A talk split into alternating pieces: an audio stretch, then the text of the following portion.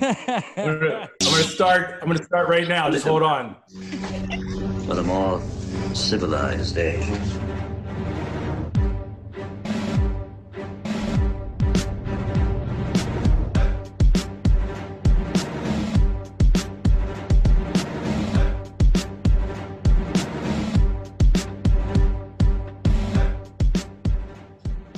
Ladies and gentlemen, oh, I'm hearing lots of my own self tonight, kids. Ladies and gentlemen, welcome to an Elegant Weapon episode 373. My name is JJM Clark, J the Jedi Ross, Ross Jedi, J the Wandering Jedi, and it's so wonderful to have you all here with me in the Smoking Pod studio tonight.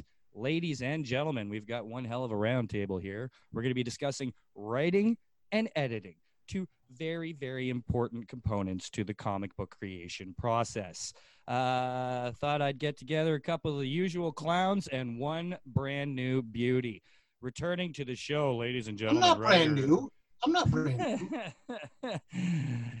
uh, that's Dirk Manning chirping in there. Uh, if you're live on the Facebook, you can see his beautiful face. If you're not live, uh, trust me, he's he's looking all right. Oh, Uh, we we've also got returning to the show once again, ladies and gentlemen, writer extraordinaire, Mr. Bob Salley. Hello, Bob. How you doing? I'm wonderful. It's good to see you again. This is like your third appearance on this show in like a month, man.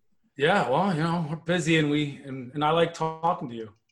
it's almost like you have a book coming out or something. Yeah, Shit. you'd think, eh? You'd think Hey. you have a whole bunch of shit going on. Uh, we're gonna touch on that at some point because uh, there's some really, really cool stuff going on uh, out there. Um, but we're gonna start the show with a little bit of a tidbit. I was just about to learn some information just before the show started. Dirk was about to tell us the story of uh, Joe's Kansas City T-shirt that Mr. Robert Salley here is sporting. Oh. Dirk, tell us all about it, man. Well, yeah, yeah. I, I was, you know, before we came on the air, I was tickled that Bob was was wearing the Started. uh, Dirk the was about Joe's to tell. barbecue. Sorry, go on. Oh, sorry. Okay. Yeah. Uh, yeah, I was like hearing. Now I was hearing voices. No, there's this weird thing, kids, and I still haven't figured this out. And people have known that this has been the blip since I started Zoom.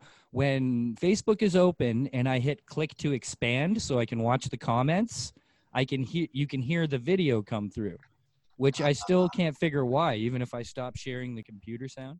So I apologize, kids. That's what that little blip was that threw No, Dirk I- right off track.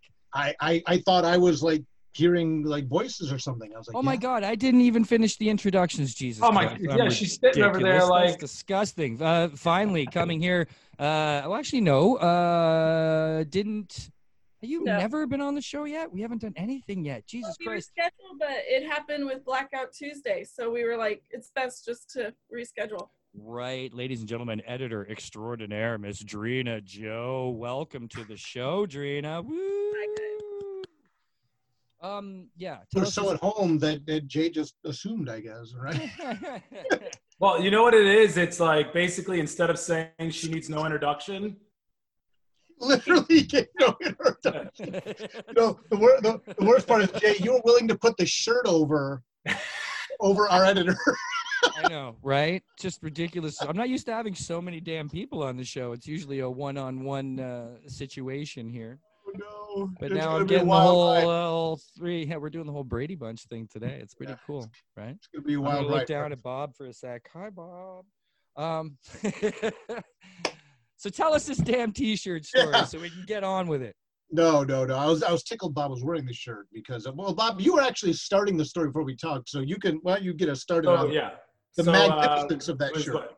Planet Planet Comic Con. Mhm. Right, Planet Comic Con, Kansas City. Um, I am a Kansas City Chiefs fan, but I don't typically wear jerseys or anything like too flashy to uh, you know to you know put my affiliation with uh, that uh, fandom. But uh, that aside, you know we we go we're, we're at Planet Comic Con, and as you know, if you've ever been to Kansas City, they have amazing food. So Dirk is like, well, first night we're gonna go to this gas station to get barbecue. And so it's me, Travis McIntire. Uh, No, no, Travis wasn't there. It was- uh, it was Dave- uh, David Hayes David Hayes, Levi, and uh, his brother Yeah, Levi. Levi was there. and uh, so we all go out to get to this gas station. This, this gas station where Joe's Kansas City Barbecue had like this little uh, this little area inside the gas station. And you got to understand, you know, when you're at a con all day, and I'm talking to these guys up, I said, I got this place. We're gonna go first night. It's gonna be amazing. It's gonna be amazing. Yeah, we Like, pull up to a what do I gas station. I go, we're going to a gas station. Yeah, and they're just Yeah. like, what? And, and, And I was having there is a line out Mhm. the door and around. around- it was wrapped around the building. To get into, yeah, to get into this place. So uh, you know, we get there, and I think somebody was like, "Ah, it's going to take you know 45 minutes to an hour." And again, like what Dirk said, like when you're leaving a con, you're like, "I want to eat something now. Like I'll go to freaking IHOP as long as it's putting something in me now." But he's like, "No, no, no. We got to wait. We got to wait. We're gonna, you know." So we wait, and we go in there. now. Hold on, hold on. We're in line. We were in line, and there's like a, I think like a Mexican restaurant or something like right. Oh yeah, yeah, yeah, yeah. There's a Mexican Uh, restaurant across the street where nobody is. Nobody. Nobody there. And I'm legit like I'm leaving this place. I'm going across the street to get tacos, and it looks like a nice place. So he keeps me in the line. No, I, yeah, yeah. I'm like, we end up Yeah, karaoke like, in line. no leave. There's no leaving. There's no leaving this. And uh, if anybody's ever been around me when I'm angry, like it's not pretty. Uh, so finally, we get in there, and and it's not even the night that I buy the shirt because the point of this story is Right. this was we were going to go to different places. We sit down and we eat this barbecue at this gas station, and it's so good. And the next day, we're talking about like, well, where are we going to go eat? And the three of us say to Dirk, we're like, like we're, we want to go back to Joe's. We want to go back to that. We went there all three nights that we were Yes. there. Yep. We went to Joe's. And the third night that we were there, I'm looking, I'm looking at their shirts and I'm like, I gotta, like, I gotta walk away with a shirt. And I'm thinking, I'm like, I love this place, and this can be my Kansas City Chief Sunday. Well, you know, you were you were sure. you were him hollow at first because you were kind of like, ah, I don't want to like, you know, like I'm a big Chiefs fan and I don't want to rep the place. And I said, if Yeah. you don't get a shirt, you're gonna regret it. Yeah. So you uh, like you like, like touch one of the shirts, like, oh yeah, fine. So yeah. So anyway, she had to bring down. There was there was probably like five different shirts, and I was like, and of course they're not going to let you put it on. But if you're buying a shirt, these shirts were twenty five dollars. A T-shirt, twenty five dollars. So I mean, I'm inspecting these shirts. Like I'm feeling the qual. I'm doing everything I can yes, without being able to actually put the shirt on and look at yourself in the mirror. Uh, and finally, I was like, screw it. I bought it, and this is my Kansas City Chiefs Dirk Manning shirt. It makes you Well, look good. well. um, A- and the food at Joe's, it's like when you see eat at Joe's, this is Oh, Joe's. Yeah, like, this place like was amazing. President Obama ate there. Like it's it's Right. legit. We're not making this up. It's a legit gas station. It is a gas and the station. inside's like a carryout, but then half of the carryout is a restaurant. And right, uh, yeah. they, they they literally like there's always a line to get in, and when you're done eating, the, the waiter or waitress is right there. They like have like people circling, like, all right, you're done, out. right. And because the line's always so long to get in there. And uh, oh, it's so good though, man. If you're ever in Kansas City, and if anybody that was working at Joe's, God. if you guys would like to figure out a way to, uh, you know, use us, use our platform as I better a, get a sponsor. advertising. We don't Yeah, need you money. Just you know ship us your ribs. Joe's should Joe's and, and Source Point should do a sponsorship. Like we have like the comics, like people are like eating at Joe's, like Yeah, well, we're tagging Joe's. When this is over, we're tagging. oh my god, yeah. Now, but it's so Bob, good. Your explanation is a good place to start because your telling of that story is a very good reason why editors exist. Yes. To Yes. chop that shit up because I'm sure when you write, that much comes out at first. And It's, then oh, it- it does. Yeah. up, right? we didn't even talk about Um, the food. Yeah, talking let's get into the food later. That's not why people tuned in to hear about your goddamn ribs, okay? Oh no, the burnt end. The ribs are good, but the burnt ends are. Um, we were chatting, all of us, the other day. Uh, the last time, last few times that Dirk and Bob were on the show, you guys could not help but wax poetic about the importance of having an editor on your comic book. You guys were, could just not get off the goddamn subject. so here we are specifically discussing the subject along with uh, a pro in the subject, Miss Trina Joe. Oh wow, I kind of rhymed that out. Did you catch that? That's pretty good. I did. Oh wait, you didn't even know it. I'd love to get to the point where just everything I say on this show is in rhyme. Let's get to the point. That'd be fantastic. ah, so the importance of an editor. We have discussed it in great length and detail on the show in the past, yet I still see a lot of people not using one. And I understand that it could come down to the simple brass taxes of financial economic situations. Um, you know, because that's not something easily and readily available to those just starting out. So if you're in a situation where you're just starting out, you have nothing published yet, um, but you are of the mind that you know you need an editor, what do you recommend people do? What do you recommend people like go from in the beginning when they don't even know an editor, they don't really know comic peeps, you know, they're just really starting out. How does that work? Well, I mean, I think that's actually probably the reason why most people don't find an editor because how can you, if you're starting out, um, and I don't know, Drina might be able to attest to this, like if you're like, just like when you're starting out and you're looking for an artist, if you're looking for anything, it's like nobody really knows what you've done in the past. Nobody knows you know how far you're willing to take it. Uh, I had I had trouble finding artists because they were like, I don't know if this is going to be one, and then you're going to give up doing it. And so I think for an editor, you know, it's really the onus is on the writer to be like, I'm going to go out there and like really try to find somebody that you know whether I like their writing or you know they have a way to be able like you know a list of like these are the things I edited and you can read it um, I don't really know how it works. Uh, the editing jobs I've picked up, it's just people on Facebook uh, talking to me and asking me if uh, you know if I would take a look at their work and consider editing it. But when I started off, like I just I didn't even really understand the importance of it because I was thinking like I didn't even really think maybe that it existed uh, until you know joining SourcePoint Press and going through things and, and realizing like you know when you get to a different level you're like i want to make sure that i'm taking care of it and i want to make sure that uh, the my blinders somebody else is looking at the things that my blinders are missing uh, which you know Drina has been amazing at you know like i just put in two new pages to broken gargoyles number three uh, because Drina's reading the script and she's like i think we need to put another scene in between this and when she said that and I looked at it, I was like, you're absolutely right. So trying to find an editor, I think in the beginning would just be, it's hard because yeah, you can go on Facebook and you can say, I'm looking for an editor for this project, but um, Drina might be able to answer this. How does an editor, you know, uh, audition or, you know, interview for a job? Like how can an editor say, well, this is why I'd be good for your job? And also, how do you get Drina, like you could answer along with this, but how do you get to be an editor? Like, like, where do you have the confidence to judge other people's work? You know what I mean? Like, how do, where does that come from that you feel you are knowledgeable and have enough experience working on this kind of stuff? When do you get to the point where you're like, yeah, you know what, I can do this and I know what I'm talking about? Well, honestly, it kind of just fell into my lap. And I hate to say that because I know a lot of people work hard to get to that position, but I, it honestly just fell into my lap. But um, I don't really ever audition because I don't put myself out there. I'm not comfortable doing that. So I get work from word of mouth, like Dirk introducing me to Bob, and you know Bob introducing me to Becca, kind of thing. You know, it's like that's how it's been uh, basically for me. So I don't know how I would go about auditioning for that.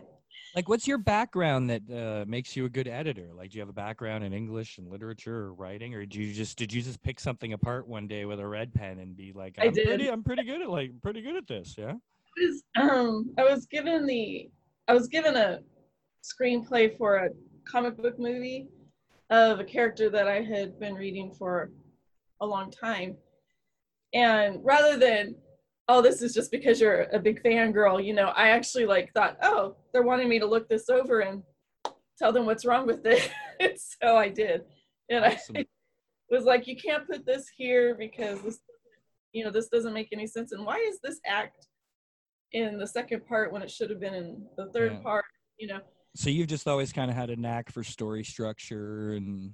Well, you know, I've, I've been reading clear plot lines for 43 almost 44 years. Right. So we, uh, you know, I if something didn't look right or if it didn't make any sense or if the continuity wasn't right, I would bring it up at a Comic Con.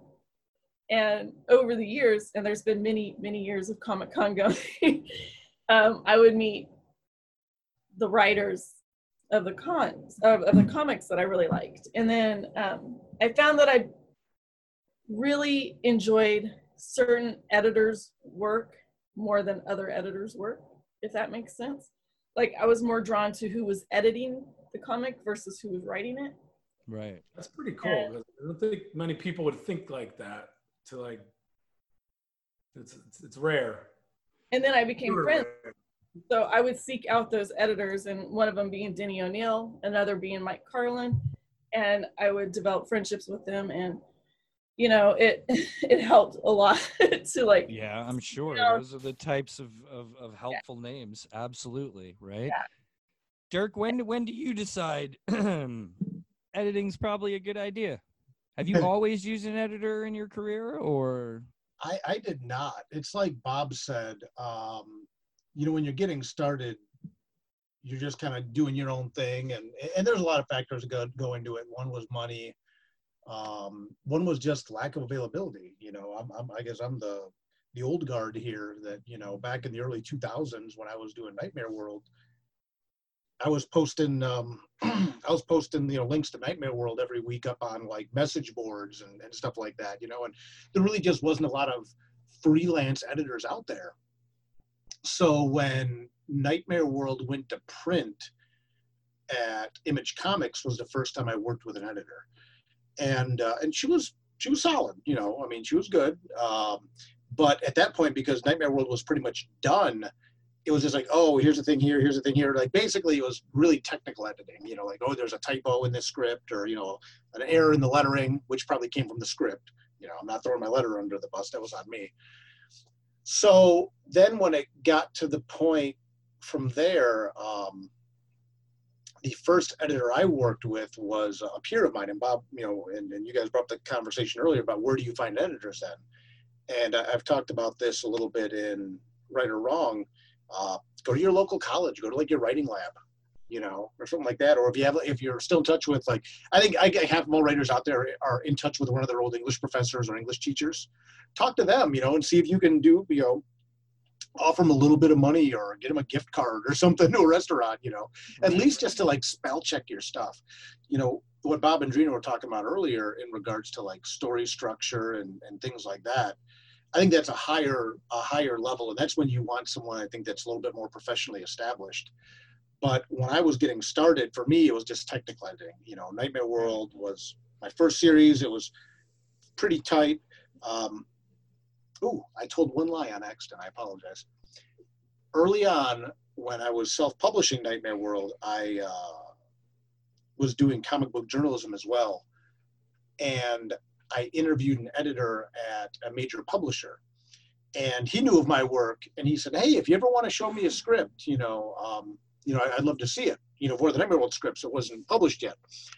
And I showed him a script. Uh, it was for the story, not for you, from Nightmare World. It was the fairy story, and uh, he was a good editor. He he destroyed it. I mean, he ripped it apart, put it, asked me questions on basically every choice I made in the story, and um, it's funny because it was such a, it was such a it was such a foundational experience. Like I almost forget about it now. Again, just talking about it, and I always kept the notes right here in my desk for years, just looking at it. But he's like, "Why are you doing it this way? Why you do? Why are you married to this form if you don't need it? It's a comic book. You can do this, do this, blah blah blah." You know, but that opened my eyes to it. But it wasn't until years later that I actually started getting to the point where where financially and everything else that I could start to bring in someone, and uh, and honestly, I think most writers, and, and Bob, you can tell me if you agree or disagree with this.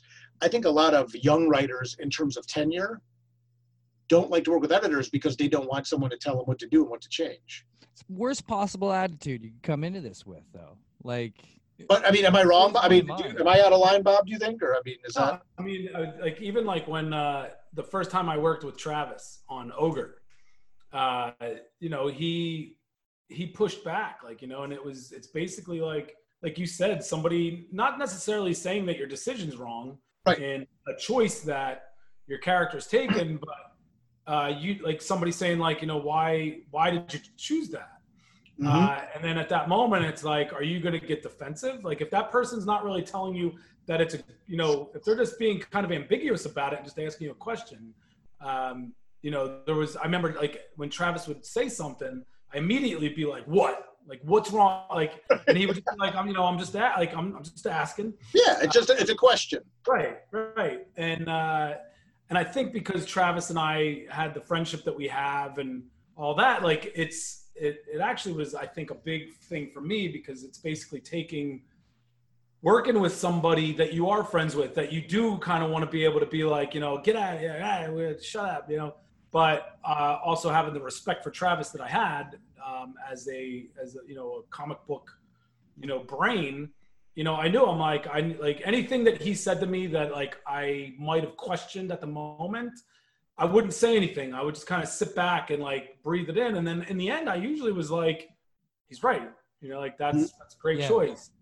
Do you think that's sorry? Do you think that's why editors and not editing yet, like because we're working on it. It's half the reason we're doing this episode. But there's a certain air of, uh, you know, knowledge and nobility around the position.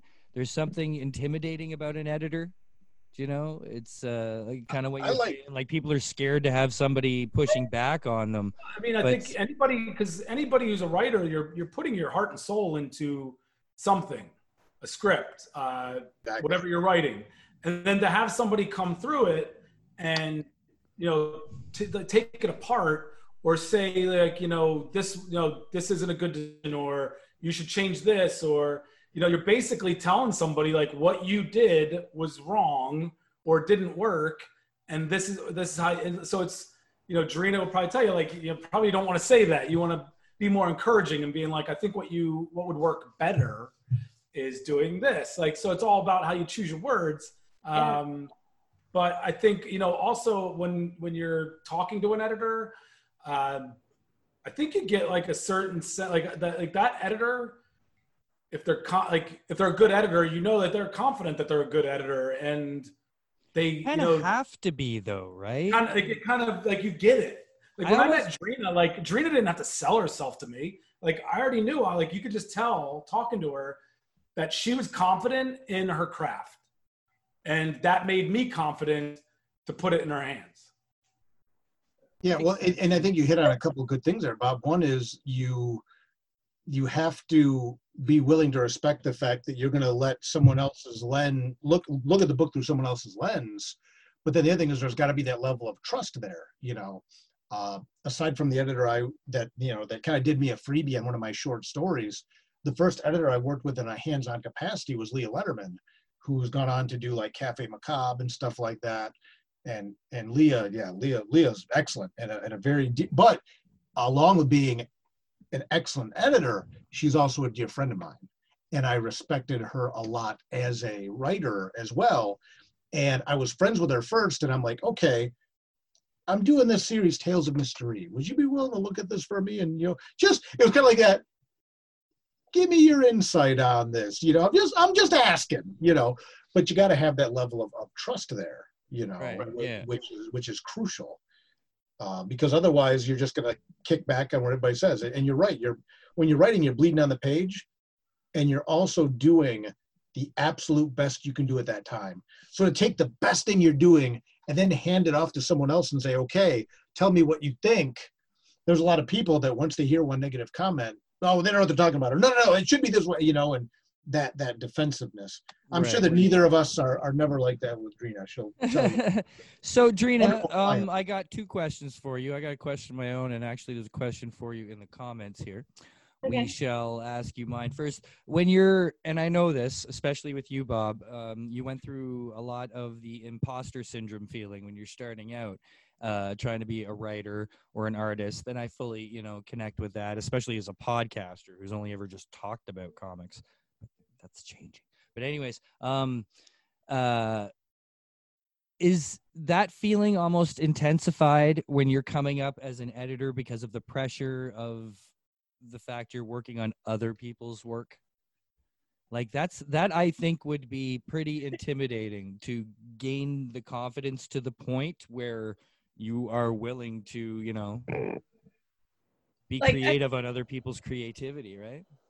I feel very it's a lot of pressure because you I feel like the blame will always fall on the shoulders of the editor. Like if something gets by, if there's a typo or continuity issue or something. Um, but you can ask Bob and Dirk. I expect to see every step of the comic book.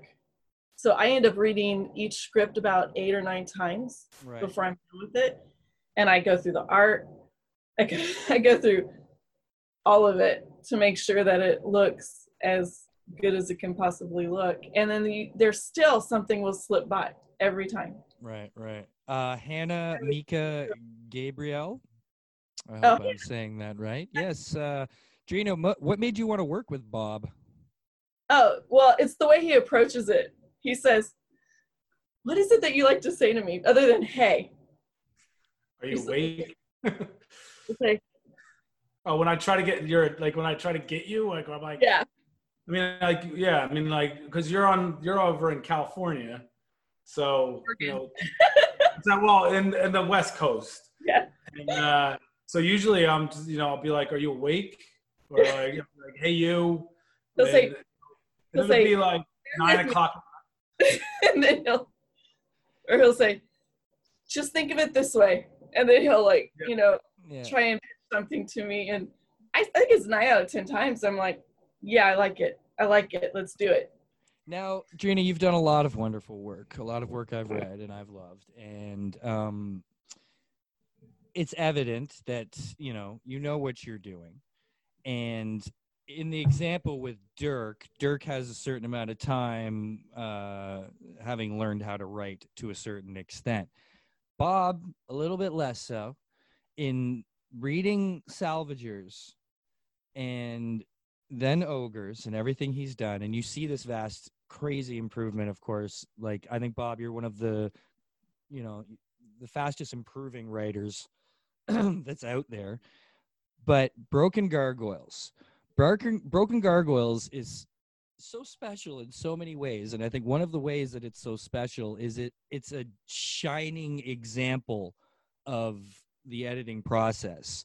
Having taken bob from those really heavy salvager word balloons you know bob likes to put words on the page.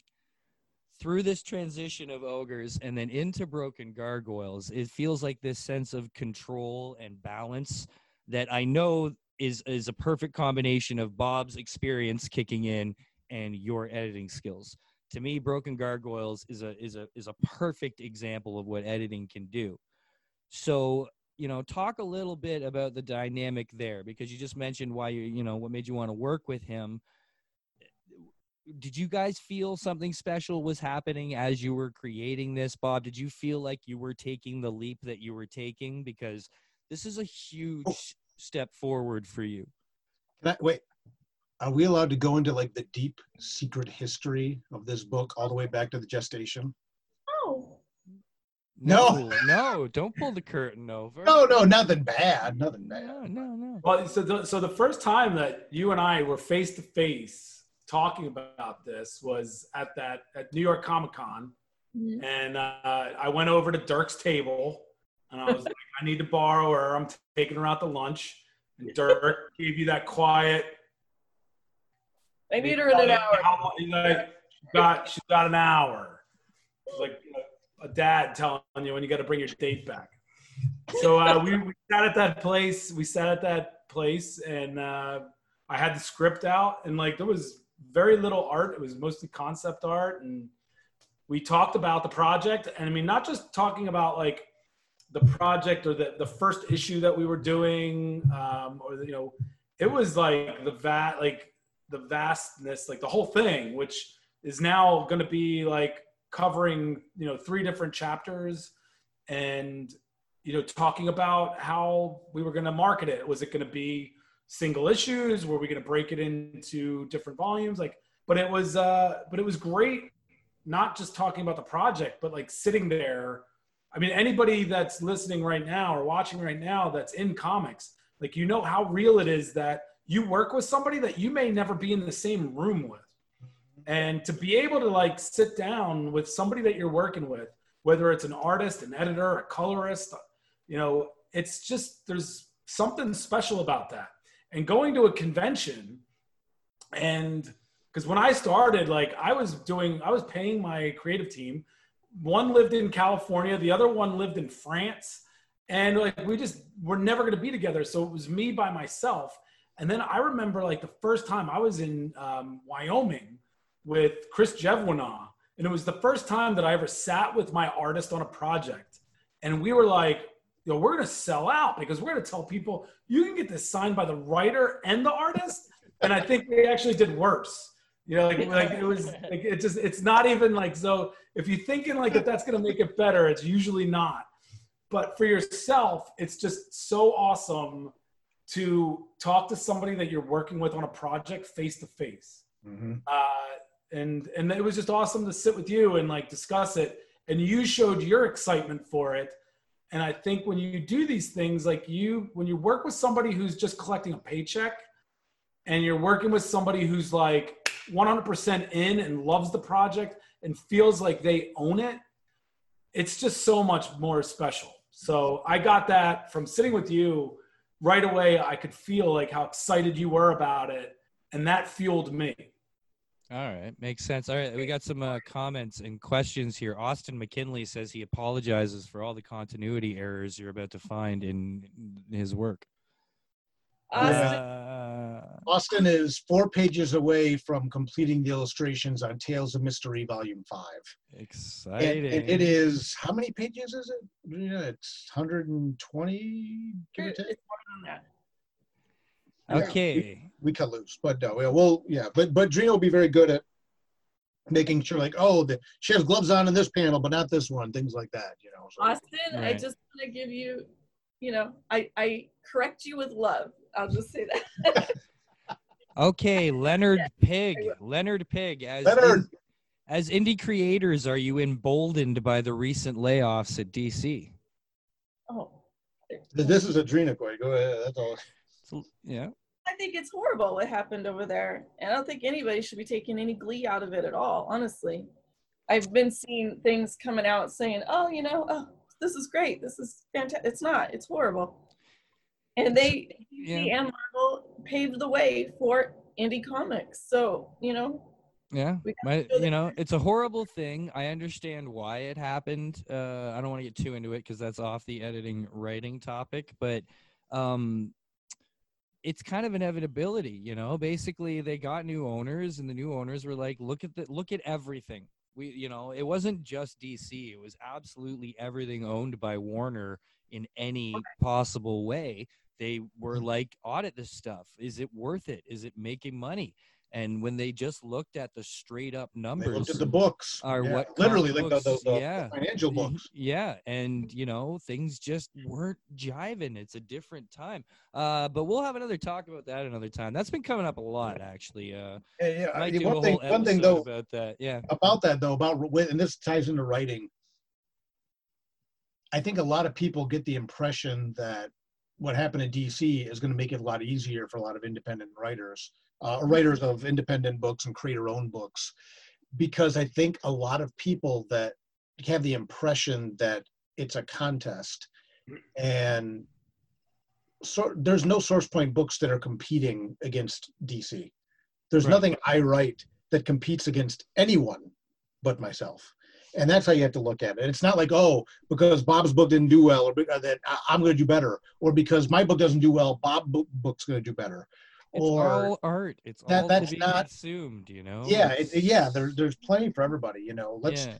It, it it infuriates me that that we become a culture where people are so gleeful to jump on any perception of weakness and just Yeah. exploit it. Well, you know what's going to happen is every single person who left DC is going to get together with a couple of other people who left DC, and they're going to start their own publishing houses. What the hell else are they going to do? They make their it- comic yeah. creators. They're going to keep But- making well- comics, even if it's not for DC, right? But let's If- not get if- too far into that. Yeah. Let's save that for another chat. We can have it soon.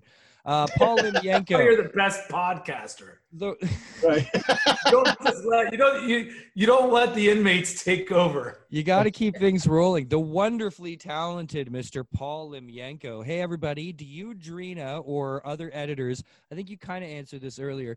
Do you, Drina, or other editors stick only to the writing, or can they make suggestions for the art, coloring, letter cover, etc.? Uh, you said earlier before, yeah, for Broken Gargoyles, you're over. You were all over every aspect. all over Yeah. Everything. Before I even sign with a client, I tell them this is my expectations. And the actual most important thing is that I get final eyes on that comic. Because I am so meticulous, as Bob likes to say. You're so pissed right now. Right. What? Right. You're just thinking about the lettering on Broken Gargoyles too. And I know I felt had a little twitch of like, well, like even even with Haunted Highlands Volume Two, like uh, Drina, I, I would joke and say she wouldn't edit it unless that's not true. But you actually had a hand in a creation of a of a character in the book. Yeah. You know, of a That's taking girl. it to the next level. Okay, look, you know what? I'm just gonna redo all of this. Okay. No. Well, I She was very- well, she was very will say consistent. Drina, like, so when a page is done kid. before it's colored, I show it to Drina Right. and we talk about it in case we need to go back to Stan and be like, this needs to be changed, that needs to be changed. And then when it's colored, bring it back to Drina again. Right. Every look step. over it. And uh, so she is a meticulous editor. And again, That's like what you want, though. You want Yeah, part of the team, somebody who's gonna Like- know, like know Bert the was talking show, about you earlier, know? uh, you have to let go of that ego. You have to let go of like being like, I am the all powerful Oz and I know everything. Like you hire a color, like you hire an artist. Like, do you like if you're sitting there and the artist is like, well, I think this might work better, or if you have like these Listen to them. one panel is one page like you're not you're not trusting your artist to do what they want to do and to and they could make it better if you you know let them know like this is what i want like let give them the freedom Right. So with an editor you should be the same way where you should be like i trust that this person is going to look at my work and do their job Yeah. and make it better Every player in a play, whether they need to say them or not, should know all the lines. Yeah So Right? Because if you know the whole play, you know your part in that play, right? It's and the and the more detailed and intimate you can kind of get there. Just want to say Eric Norman, uh, he says, "What a dream job! I wish I would have pursued working in comics. No reason you still can't. Get, No get reason. going. Still can't. going. Go. Start. Do it. Absolutely, do it right now. Uh, what did Pat Co- Pat Koala say? The DC, DC layoffs and reduced output do not mean more money for indie books. You have to. Hu- That's a topic for another time, Pat. That's another reason podcast. Not on topic. Yell at my viewers. Can I say Makes it easy. Uh, Eric also says haunted uh, haunted Highlands is my fave. Good. Uh, so that is very cool. But yeah, I think. it's- Drina's down there stewing. You better you better let her say what she gotta say because she's gonna pop, man. Oh, I'm go, not- go, pop give her- open. give her Let the us mic. We're scowling. We're all looking at you. preach, preach, Gina. Or, I mean, you have to really, Yeah. every artist or every writer is a little different. Like, I work with Garrett on a comic that I'm really excited about called Call the Ravens Home. Ooh, And he gives zero art direction to his teams and lets them create the world. And it's, it was hard for me to be like, what? No, you, you can't do that. That's not going to work. And it worked beautifully, actually. It worked very well. And he would like say, calm down, just see how it works. and then I had to, I learned from Garrett on how to not be so uptight about it. And so I'm, I've enjoyed that too. So I guess it's a learning process as far as personalities, right? Everybody you work with is going to be different in how they approach the situation. So you get sometimes you need more patience. Sometimes people are like, meh, so laid back, right? You kind of you did that a lot with ogres, didn't you, Bob? Like you're pretty much like, here you go, Sean. Here's Well, words. Sean, in, roll." in Ogres, the the second half of Ogres, I was going through some major life changes, and we were halfway through. Like we, we were we were halfway going through the book, and uh, you know I'm not going to get into my personal issues, but working with Sean again was a perfect example. Is a perfect example of trusting your uh, artist, and also the fact that Sean is a, a, an amazing writer in his own right. Um, I had the outline done, and I basically like asked him. I was like, "Can you finish this?" Like, so he basically did the last two chapters of Ogre with just my outline, but he was able to take my outline and break it down into pages. So um, ogre or ogres? Ogres, sorry, ogres. Okay. And uh, so you know that was that, that was just um, a truly an amazing moment for me. That being like where we were in the world and where I was in my life, Sean was able to like really pick up my, like where where I was lacking, and he took over. And that's the type of he like I he made the story better and he carried like he carried the weight there. So again, there was like there was absolutely no ego. Like he was like, you know, if I do this, is it okay if I put my name as co-writer? And I was like, absolutely, um, because working with him and just like working with him and Ogre, like we're collaborating and trusting the people that you're working with and not being like so um, married to your own ideas and be able to willing to willing to say like you know that's a better route to take yeah. Yeah. It's all about making the story better. Yeah. And, and in the end, the big picture, like making the story better, making a source point press book better is where everybody wins. So, you know, like Dirk was saying, like he's only competing against himself. Uh, anybody that's sitting there like wishing bad on any comic book is a disservice to themselves because if one person picks up a bad comic book and that's like a kid and he's picking up a bad comic book and he's like, you know what, comics suck. I'm never reading Yeah. a comic for the rest of my life. right. If that comic's good, and then he's like, you know what, I'm gonna start reading this. And then he's like, yeah, I'm gonna try something different. I'm gonna try this indie thing. Yeah, and they yeah. read an indie comic book. And if that indie comic book sucks, he's gonna be like, I'm gonna stick with the main two. So Right. we all need to like, we don't compete against each other. Like, Dirk, you say it. Say your line. The what? You know what? Which one? Which Good one? God, How do you just? That's like asking Right. like a Smurf to Smurf you something. Right, like- right. No, no. Well, you know, it, it's a Rising of- tide Oh, the Oh. right. Or that one. Yeah. No. The you know the high tide raises all boats. raises all boats. But you know, it, it's funny because I even think back, you know, with Broken Gargoyles when you and I first talked about it, and this is an interesting thing. And again, this is I'm gonna pull back the curtain gently, Jay. Uh, when Travis, because you worked with Travis real closely on Ogre, right? Ogres. He did ogres as well. Okay, he did Ogre as well. But I know he did with Ogre, and maybe maybe this was after Ogres because Travis got old me and said, "Hey, Bob's got this idea for this new book, and and I want him to talk to someone about it." And I remember you and I got on the phone because how originally what was it like, ten issues? It was like 12. 12, 10 or 12? Okay, yeah. And um, you and I trust each other enough and, and that we were able to talk about it and just rip ideas. And when you first told me the idea for Broken Gargoyles, I was like, dude, this is this is money. I knew, I knew that it was gonna be really, really good. But you and I, even as creatives, got to riff on it. And my point to this being, it's when Travis called me and said, Hey, you know, Bob wants someone to kind of just talk to about the story. And he goes, you know, and, he, and he's like, Dirk, you know, you you write in a certain way and you and Bob can talk about it. That wasn't a situation for, for me of anything but but honor and and pride that I could talk to my friend who's another really good creator. Ogre really helped put SourcePoint on the map. That's one of the books that really took SourcePoint to the next level. And what we ended up talking about was because yeah, I think it was like 11 or 12 issues of Broken Gargoyles.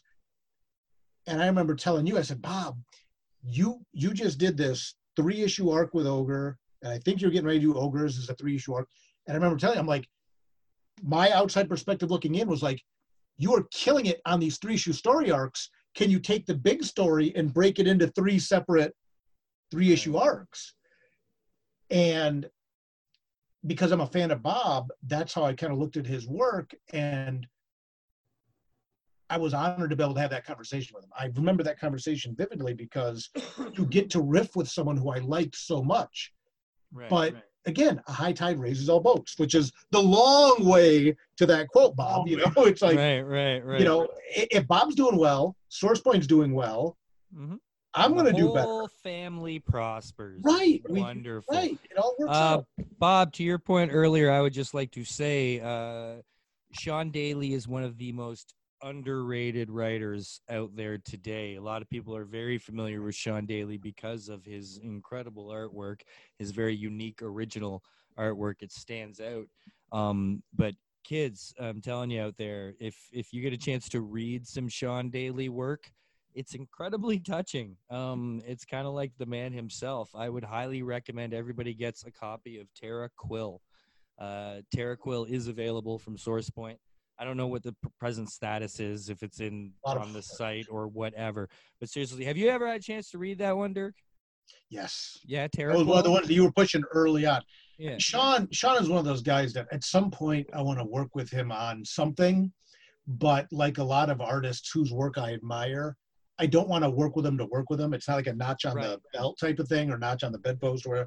I want to work with Sean on a project that really would allow us both to Flourish. to shine, to flourish. Yeah, Yeah, yeah, absolutely. yeah. Okay. Uh, uh, Hannah again, Drina. So, other than Broken Gargoyles and Haunted Highlands, what other titles are you working on?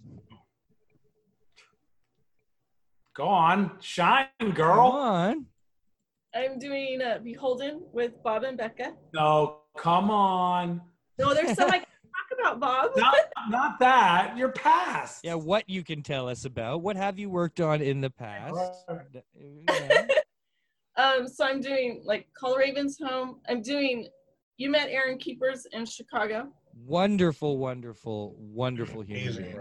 Yeah. Goals for me. Actually, um, so to interrupt you, Beholden, Jake Clark introduced me to Becca. Oh, really? At uh, We were at we were, we were in Ex- Toronto. It was Fan Expo though. I, I think. think it You it was. know it's a Canadian. Expo. You know it's a Canadian thing, Bob, right? Don't Well, play. remember we were we were standing there. We were standing there. I hope Becca's watching. We were standing there, and uh, I remember you were standing to my left uh, in your arms crossed pose. If anybody doesn't know, this is Bob at a Comic Con. A lot of the time, Nothing right? like Absolutely. You're you're you're often my thumbs out. comfy. Well, maybe not the thumbs, but either way, you got your arms crossed. You're kind of just watching, and you'll talk to me over your shoulder. And you turned, and you're like, I, I mistook you at, at, at first because you were like, so introduce me to some girls. And I was like, what? what are you talking about? And you're like, some female creators. There's like a bunch here. And he's right. There, there's a bunch here. Oh, So- the Becca is in the is in the comments You too. I don't. I don't Excellent. think Is I she like down there? I got to catch up. Now it's representing me right now. No, it no, and uh so never plain M and M's, always peanut M and M's. What's wrong with you people? or the Um, mint, the mint M and M's that are not crunchy. I haven't That's right. tried those ones yet. I'm falling behind on all the comments here. Uh, okay, so what were we just uh saying? Let's just yeah. Let's talk about. Bob, Bob, Bob was like this. Oh yeah, Yeah, so he says, "Who's the girl?" So. I took him around. I took him around and uh, introduced him to a few females. Who do you remember the others? Because I did. I introduced you to like like two or three, three or four Uh, female creators to, in uh, Toronto. Rossi. Oh no, yeah, Rossi, Rossi Gifford. Um, Yeah, I actually was talking to her uh, this last week. Oh yeah, Uh, yeah, and Yeah. um, we went over and talked to Sweeney Boo. that's right, Sweeney Boo, of course. Uh, Yeah, yeah, because and, just uh, after, or she had just started on uh, Marvel girl, Miss Captain- Marvel. Captain Marvel. Yeah, was Miss it Miss Mar- Marvel. Miss Marvel? Yeah, Yeah, which was Uh, and then you introduced me to Becca. And Yeah. I bought her book, and that night I went home and I read it, and I liked I liked her voice. I liked um, her creativity, and then I think the next day, the next night, you had your little party at the bar at the pub, and she and I talked more and more, and uh, we decided I you know I, I convinced her to come on and co-write a uh, supernatural book with me that And Drina is editing. And Well, so yeah. what- What else are you editing, Drina? What what other uh, projects do you have uh, coming up? We'll see how many uh, of mine you can remember. Oh my gosh, yours? Um, am I allowed to talk about the one that? Not the one from not not not the top That one. from not so the not, not the meeting from yesterday. So many secrets. Not the one from last night, or what about the one from that? Okay, read volume five, Haunted Highlands volume two, I'm in trouble. Uh, write or wrong, volume two. How do you? Okay, Hope so Volume let's, Two. let's Hope talk about Two. that for a sec. Hold on. You're if you're editing write or wrong, volume two, which is mainly Dirk prose. Wrong? Gross. Yes. Righter or wronger. Is this your first venture into that?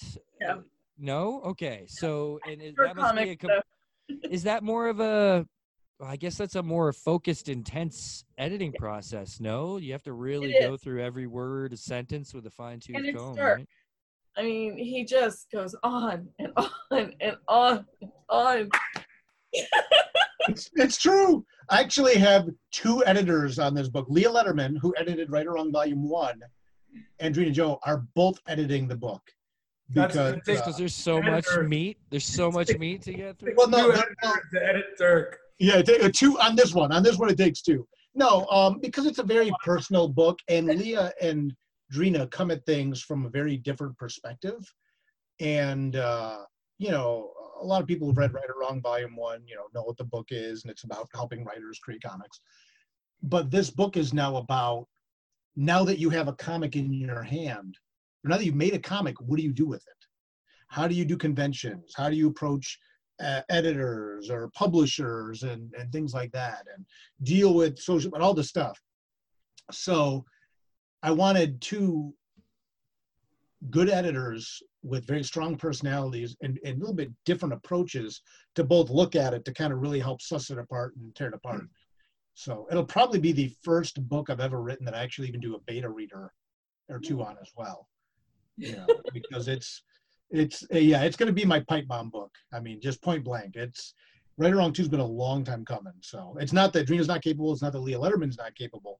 But I wanted that that synergy from two different very strong editors looking at it different ways. And No, you needed it. yeah, As, as Hannah Because says, if you got a nickel per word, you'd be millionaires from Dirk. And Pat adds, you are the one that put a nickel. Now you just have to wait for the ride to end. Dirk hashtag Dirk talks a lot. I don't know where he's going with that. No, You did that. Um, where's Pat at?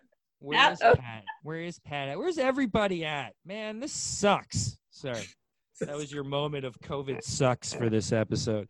I've, Oh, seen, I I've thought been you really feeling that. podcast. I'm like, we're all right here. No, You're like, for every it seems like every episode lately, I just have one moment where it hits me because something comes We up and I think other. about we can't fucking see each other. It happens every Yeah. episode, and it just makes me like fuck. And hey, especially J- Jay, I, I I told love you. I, I miss you. I have my I kids you. to watch this tonight, so keep cursing. it's hard for me, especially because oh, I'm sorry. Is is is, is little Bob Salley the eighth running Bobby around Salley behind you Staying there? up late tonight to watch Daddy on the tube. yeah, um, it's harder for me too, and I don't mind being sucky about it, but I don't see that border opening for a very, very long time. well, and the fact that we're now Don't most Canadians aren't most Canadians happy about that? Yeah, eighty-seven percent of Canadians. You guys have been wishing that that border would be closed for years now. You got what you wanted. Well, the thing is, like, what hit me, Jay, was the fact that we're truly not going to have any conventions probably till 2021. Right. That's what. That's. I had the look on my face that that Drina has right now, just like someone let the air out. Like, like, oh, you know, just that that we're no, we're not going to see each other in mass until 2021. That's Fan Expo is planning to attempt something in November. Um, and they have flat out said, we're trying to put this together. We don't know if it's going to work. Don't get too excited. It's one of those type situations, right? Asking a Canadian not to get too excited.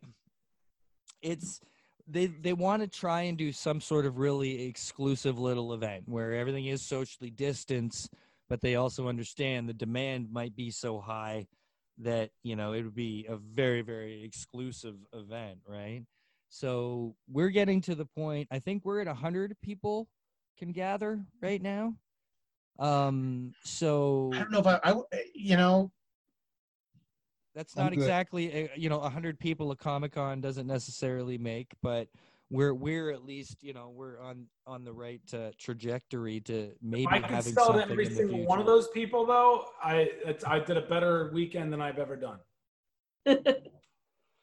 This is true. Thank you, Drina. That's why. Wow.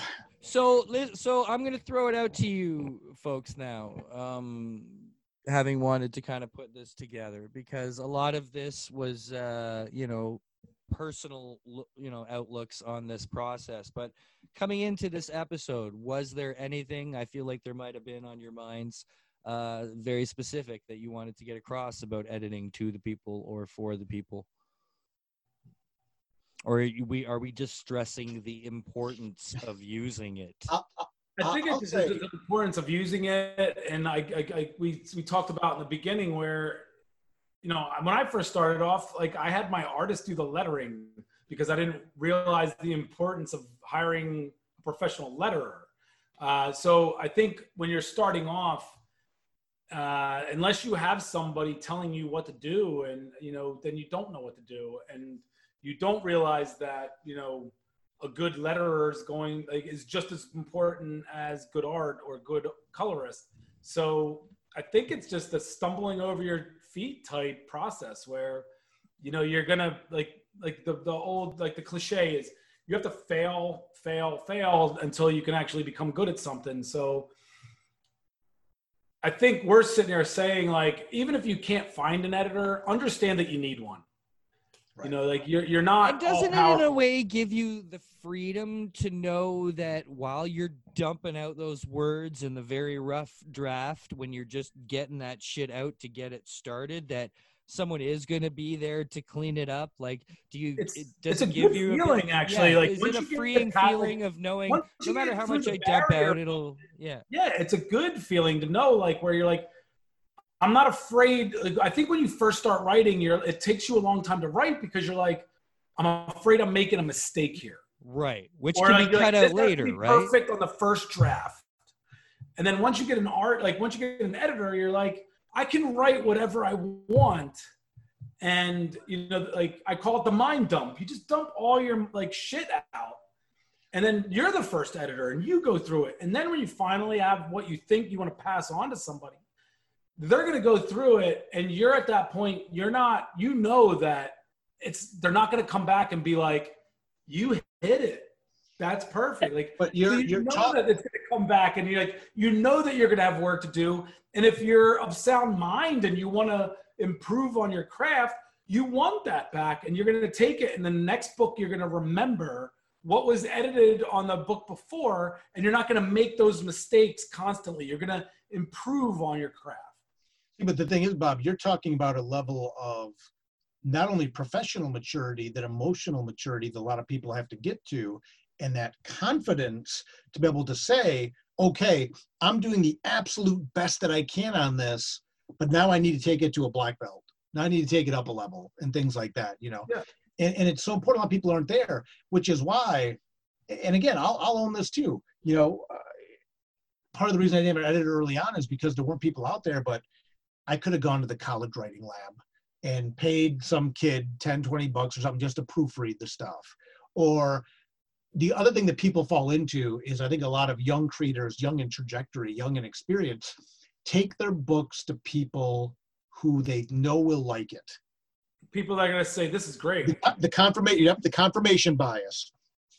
And you, you don't need a yes Drina made a comment earlier that was interesting to me about how if there's a mistake in the book that it falls, she feels it falls on the editor, and I don't feel that's true at all. I feel it falls solely on the the writer, um, I because don't I totally blame Drina for anything that comes through that shit well, Like, right, right, right, editor. right. You go see, you know, she could have caught that well, no, but you know, but but it's an but it, see, but that's an interesting point because I've been in a position on books where I gave too much control to an editor and just let them look over it. I had this happen with uh, a source point book. I had this whole, happen with Hope, that the original editor, um, I deferred to the original editor to do everything, and I didn't look at it after she looked at it. And we actually had to, I had to hire Drina Joe to, to clean up the, the graphic novel, the collected edition, because I didn't put final eyes on it. I'm like, okay, cool. Drina's like, hey, it Drina, is what it is. And I'm not, how- but again, things happen. Things How- happen. how and that's on me. That's not on, that's not on the original editor. That's on, that's not on Travis. That's on me because it's my book. I wrote it. I should have been on the ball on that, and I wasn't. I agree with Bob. It's all Drina's fault. I think I think it comes down. I think the editor is like the the final gatekeeper, no, of letting it through. Um, uh, She saved my ass on hope. So Wait, it was not my fault. What happened there? I fixed it. yeah, she came in and she came in and cleaned up the trade paperback edition of Hope. So we actually says like collected uh, collected edition editor. oh, nice. More credits. Um, how important is it for you to or an editor to care about or to like the story, I guess, and like the art? Like, can you be biased enough that even if it's not your cup of tea, like not your genre or you know not your your bag, whatever you know the theme of the story is, are you still able to edit with quality just purely through the process of it? No, No, you have to. You have to. You have to dig it, No. right? I do, but you know, there's we have so many editors now at Source Point that we can say, you know, this may not be for me, but you know, I know Casey's an excellent editor and Tracy Canopa. Is that how you say her last name? Kanapka. Okay. Not Kana or Kanapka. Kanapka. Kanapka. he's fantastic. And Travis is I mean, you know, he's king. Travis is seven out of ten. Oh, he's I love the bullpen. I love the editing bullpen that uh, SourcePoint has built, and you know, it's and it's also comes down, of course, to Travis and Josh and the higher ups understanding the importance of the editing process and not really allowing every, anybody to not ever have an editor, you know. And uh, I just want to, uh, as we're getting and winding down here, uh, send a huge shout out because I've said this the past few episodes, but again, because we're on the subject, uh, a huge congratulations to Allison O'Toole and the team. after Afterlift. I don't know if you're all familiar with this comic book by Jason Loo and Chip Zdarsky uh, Hmm. and a few other fine uh, Torontonian folks. Uh, this comic book just won the Eisner Award for Best Digital Comic Book, edited by Miss Allison O'Toole, editor of Cirrus by Casey Pierce and J.J. Cott, presented by SourcePoint Press. So just working with the right people and building that that standard I think is going to be really, really important to the future of where we're going to be with all these, you know, these indie publishing houses that I think are going to kind of come out of the woodworks. So just the quality of editors right from the start that SourcePoint has associated themselves with, uh, it it's been a brilliant bit of foresight by Travis and, and the gang in my mind. Would you all agree? Oh God, yeah. Absolutely. Anybody that's not paying attention to all the moves the source point is making is not paying attention. Right. Period. So, kids, uh, get an editor, right? Like, just do it. Um, and even I think if if you're giving a new editor a shot, you know, if you're helping them Something. learn their process, it's all very important for everybody to learn. And that's what I was kind of trying to say earlier.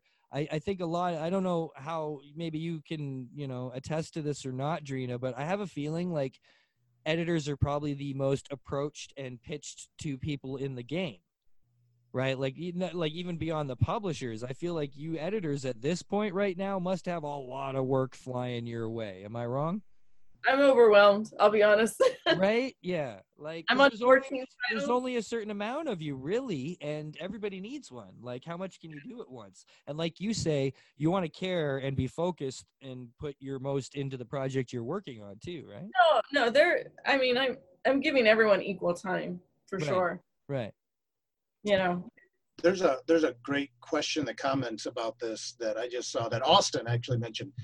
So I'm really curious of the answer to this, Drina. It says, Drina, how do you find and amplify the voices of different creators? Because like you said, you're working on 14 different books. How do you amplify my voice versus Bob's voice versus Garrett? I mean, those are three known quantities. I mean, how do you how? I I think if you pick up a book by Garrett, you know it's a Garrett book. You you should at this point know what you're getting into when you pick up a Garrett book.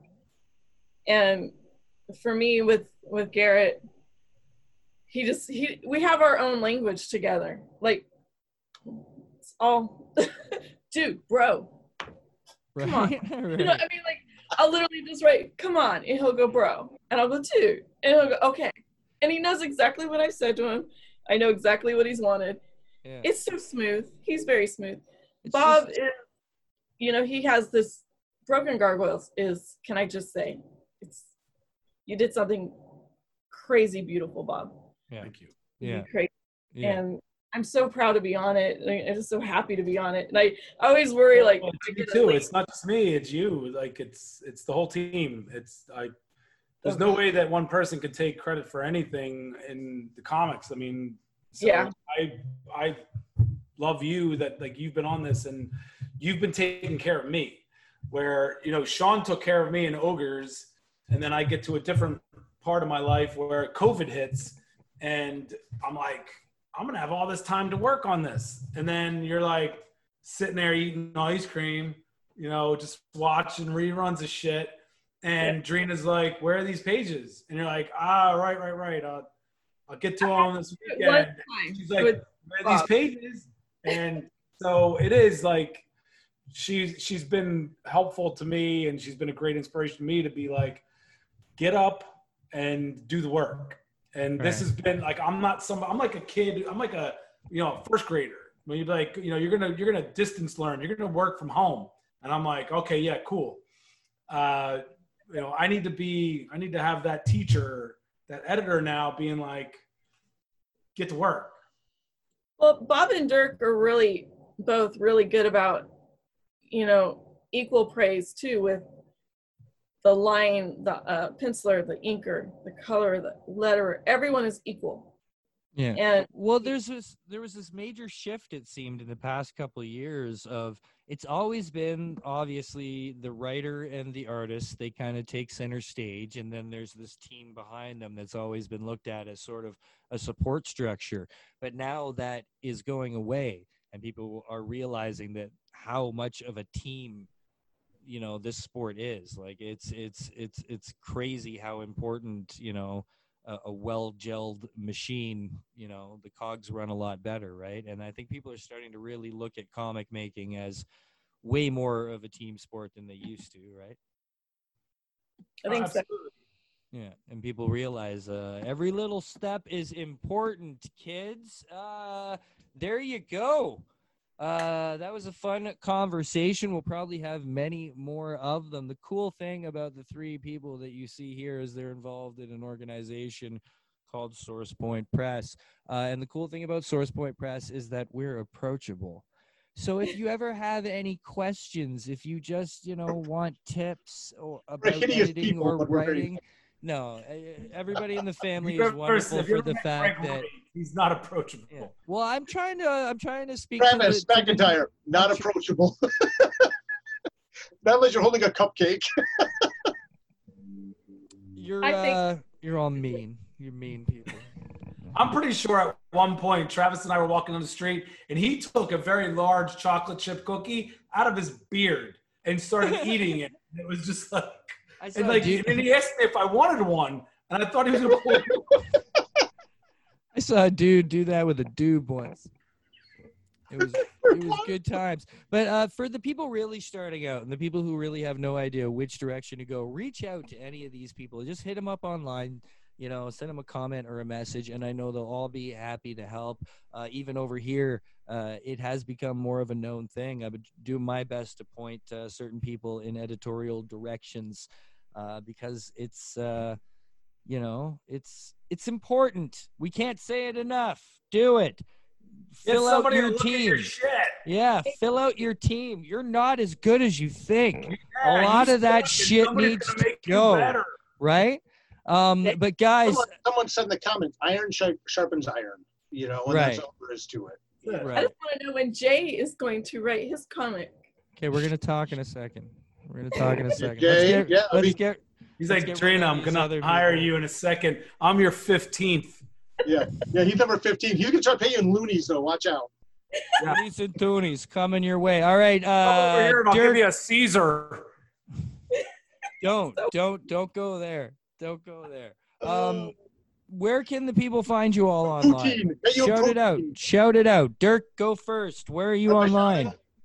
It? DirkManning.com, Facebook, Instagram, uh, Twitter, etc. At Dirk Manning. Look for the guy that looks like this, and you'll find me. Nice, Miss Drina Joe. Where can the people find you? Literally. Unless you don't want them to, we don't have to talk about it. Drina Joe. I'm easy. Drina Easy Joe. to find. 56 East Street.